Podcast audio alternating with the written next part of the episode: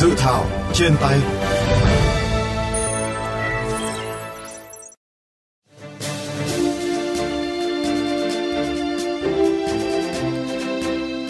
Thưa quý vị, dự thảo luật tài nguyên nước sửa đổi gồm 10 chương và 87 điều, trong đó giữ nguyên 19 điều, sửa đổi bổ sung 55 điều, bổ sung mới 13 điều và bãi bỏ 5 điều so với luật tài nguyên nước năm 2012.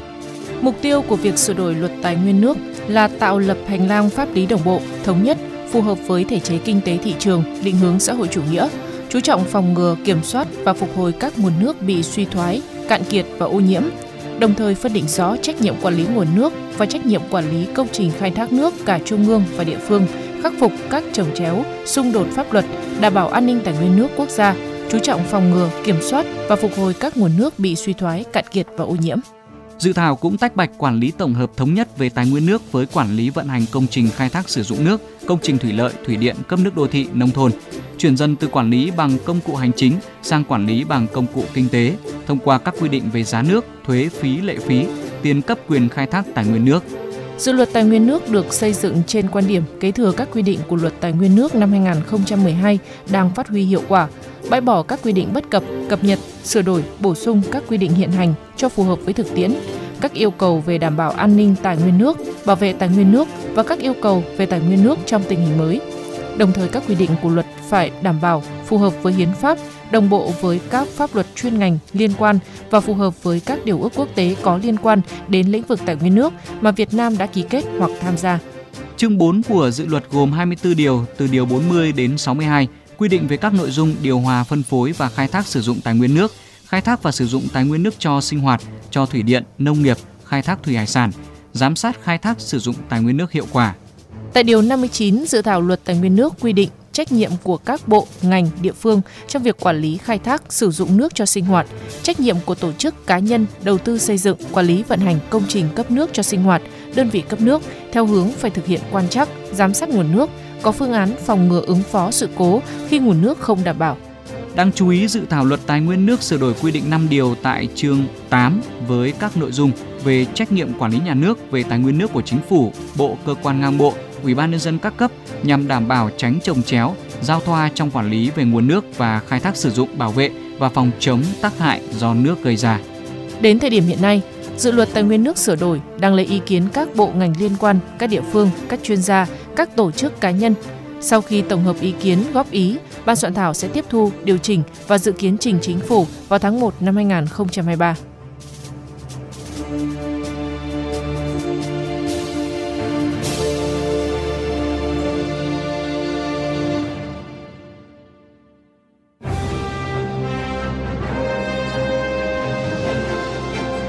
Tiếng nói lập pháp Quý vị thân mến, dự thảo luật tài nguyên nước sửa đổi có những điểm mới nào về bảo vệ nguồn nước sinh hoạt so với luật cũ? Phóng viên chương trình đã có cuộc trao đổi với ông Ngô Mạnh Hà, Phó Cục trưởng Cục Tài nguyên nước, Bộ Tài nguyên và Môi trường, thành viên ban soạn thảo dự án luật tài nguyên nước sửa đổi về nội dung này. Thưa ông, trong dự thảo luật tài nguyên nước sửa đổi có những quy định mới nào về việc bảo vệ nguồn nước sinh hoạt và khắc phục những sự cố ô nhiễm môi trường? Trong dự thảo luật lần này đã bổ sung các quy định về trách nhiệm của các bộ ngành địa phương đối với cái công tác này. Ví dụ như là Bộ Tài nguyên Môi trường có trách nhiệm xác định các nguồn nước có chức năng cấp nước sinh hoạt, nguồn nước dự phòng cấp cho sinh hoạt trong trường hợp xảy ra hạn hán thiếu nước trong quy hoạch về tài nguyên nước. Ủy ban nhân dân ờ, các tỉnh có trách nhiệm là chỉ đạo Ủy ban nhân dân các cấp thực hiện biện pháp theo dõi, giám sát, bảo vệ chất lượng nước có mục đích cấp sinh hoạt tại các địa phương. Thì đây cũng là một trong những vấn đề là cốt lõi trong dự thảo luật lần này. Chúng tôi có một cái điều liên quan đến bảo vệ chất lượng nước sinh hoạt. Thì làm rõ trách nhiệm của bộ nào trong cái dòng chảy của nước ấy. Ví dụ như bộ tài nguyên môi trường có trách nhiệm về quản lý về nguồn để đảm bảo đủ nguồn nước để cấp cho các nhà máy nước chẳng hạn. Khi mà nước đã vào bên trong hệ thống, thì lúc đó sẽ là trách nhiệm của bộ xây dựng. Bộ xây dựng sẽ có những quy định liên quan đến việc đảm bảo an toàn của hệ thống cấp nước. Còn đối với đầu ra của nước thì lúc đó là sẽ trách nhiệm của bộ y tế có những cái quy định để kiểm soát cái chất lượng nước đặc biệt cái chất lượng nước cho sinh hoạt trước khi đến tay của người dân cái luật trước đây thì chưa phân định rõ như vậy lần này sẽ phân định rất rõ và trong lần này thì đối với cái địa phương cũng quy định rất chặt chẽ liên quan đến cái việc mà tổ chức cái biện pháp theo dõi giám sát ở địa phương. Để bảo vệ công trình cấp nước quan trọng, dự thảo luật tài nguyên nước sửa đổi bổ sung thêm những quy định nào thưa ông? Ngoài cái việc mà chúng ta quản lý về khai thác thì chúng ta phải có cái giải pháp bảo vệ các công trình, bảo vệ các nguồn nước cấp cho sinh hoạt. Không chỉ là trách nhiệm của các bộ mà theo tôi đánh giá là cái trách nhiệm của các địa phương là quan trọng nhất bởi vì các địa phương mới có đủ nguồn lực các công trình đặt ở các địa phương đó thì các địa phương có cái hiểu biết rõ về cái sự phát triển đặc thù của cái khu vực đó đồng thời là có cái hệ thống các cảnh sát công an ở các địa phương chẳng hạn, phối hợp để có thể có những giải pháp bảo vệ để phòng ngừa các đối tượng mà xả thải trái phép hoặc các đối tượng có cái mục đích gây ảnh hưởng xấu đến chất lượng nước sinh hoạt. Đặc biệt là đối với công trình cấp nước quan trọng quy mô lớn như nhà máy nước sông Đà chẳng hạn, thì lần này cũng bổ sung cái quy định liên quan đến cái bộ xây dựng phải chủ trì phối hợp với bộ tài nguyên môi trường và các bộ khác xây dựng trình chính phủ phê duyệt cái phương án bảo vệ công trình cấp nước sinh hoạt quan trọng đặc biệt thì phải có cái giải pháp trong đó cả cái giải pháp về an ninh phải bảo vệ nghiêm ngặt. Vâng, xin cảm ơn ông.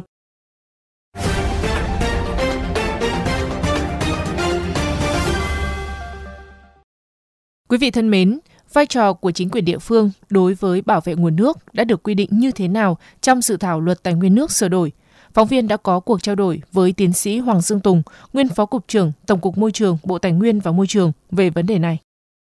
Thưa ông, trong dự thảo luật tài nguyên nước sửa đổi có bổ sung thêm một số quy định về trách nhiệm của các cơ quan quản lý nhà nước về môi trường. Theo ông thì những quy định này nó có khắc phục được những bất cập hiện nay trong việc đảm bảo an toàn cấp nước sinh hoạt cho người dân ạ? Thì tôi rằng là những cái này thì cũng phần nào đấy đã bịt được ờ, những cái lỗ hổng nhưng mà ở cái tấm luật trong cái luật này thì tôi cũng thấy còn một số cái băn khoăn, ví dụ như yêu cầu là có các cái thiết bị quan trắc tự động đối với tất cả các cái cơ sở ờ, sản xuất nước sinh hoạt.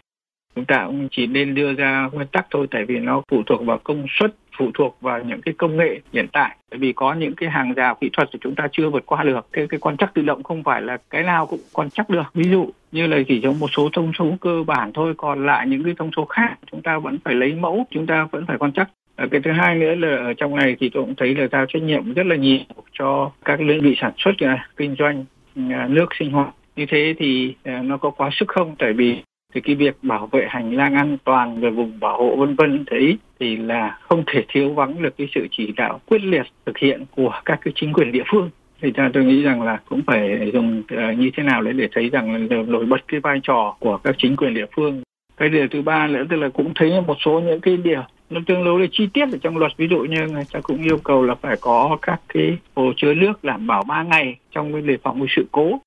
Thì tôi nghĩ rằng là hiện nay thì cũng có rất nhiều những cái phương pháp. Thế thì ờ, những cái biện pháp này thì có thể là đối với ờ, những cái cơ sở mà mới không sao nhưng cơ sở cũ thì như thế nào? Theo ông thì những cái quy định mà được đề cập trong dự thảo thì đã quy định đầy đủ trách nhiệm của các bên liên quan hay chưa về ứng phó, khắc phục ờ, đối với sự cố ô nhiễm nguồn nước? Và có cần bổ sung thêm các cái chế tài xử phạt đối với những cái trường hợp mà gây ô nhiễm hay là để xảy ra ô nhiễm không ạ? Qua cái nghiên cứu cái dự thảo thì tôi thấy rằng là cái được mà tôi đánh giá cao đấy là cái sự đồng bộ hơn giữa luật uh, dự thảo tài nguyên nước với lại luật bảo vệ môi trường năm 20 thành ra cái luật tài nguyên nước thì ngoài những một số những cái nó tương đối đặc thù thì luật ờ, dự thảo cũng đã đề ra tức là cái việc ứng phó sự cố, khắc phục sự cố nguồn nước thì theo quy định của luật à, bảo vệ môi trường năm 2020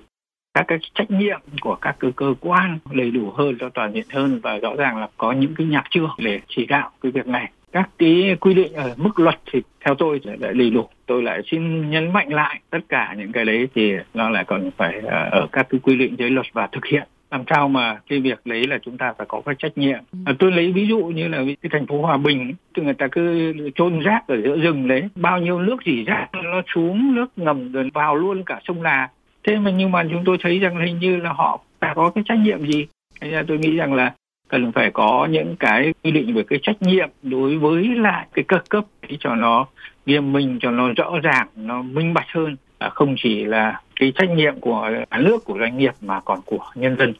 Vâng, à, xin cảm ơn ông.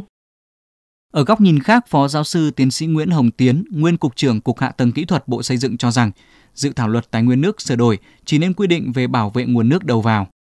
Tôi cho rằng là cái luật ừ, tài nguyên nước này không nên quy định quá kỹ về cái sản xuất, cung cấp và tiêu thụ nước sạch. Mà luật ừ, tài nguyên nước chỉ nói về cái nước đầu vào và chỉ cần đề ra cái yêu cầu về trong quá trình quản lý vận hành thì phải tuân thủ theo các quy định của pháp luật có liên quan vừa qua chính phủ sẽ giao cho bộ ờ, xây dựng chủ trì trong cái việc xây dựng cái luật về cấp thoát nước thì họ sẽ làm chi tiết cụ thể hóa hơn về từ cái khâu quy hoạch đến đầu tư xây dựng đến quản lý vận hành khai ừ. thác các công trình về cấp nước. Tôi cho rằng là như thế thì nó phù hợp hơn là trong luật này quy định cụ thể.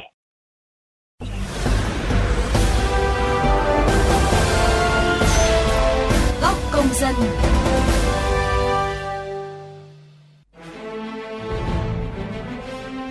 Thưa quý vị và các bạn, tình trạng lũ lụt, hạn hán, xâm nhập mặn đe dọa đến chất lượng nguồn nước của nhiều địa phương. Bên cạnh đó, việc trồng chéo về trách nhiệm của các bộ ngành và thiếu những quy định cụ thể về trách nhiệm của chính quyền địa phương đối với bảo vệ nguồn nước đầu vào của một số nhà máy dẫn đến sự lúng túng trong quản lý, chậm trễ trong khắc phục khi xảy ra sự cố liên quan đến nước sinh hoạt tại một số đô thị thời gian qua. Với những quy định mới tại dự thảo luật tài nguyên nước sửa đổi, những bất cập hiện hành có thể được khắc phục trong thời gian tới – bạn kỳ vọng gì vào dự thảo luật này? Nếu được ban hành, các quy định mới sẽ tác động như thế nào vào công tác quản lý và bảo vệ khai thác nguồn nước đầu vào, đảm bảo cấp nước an toàn cho người dân?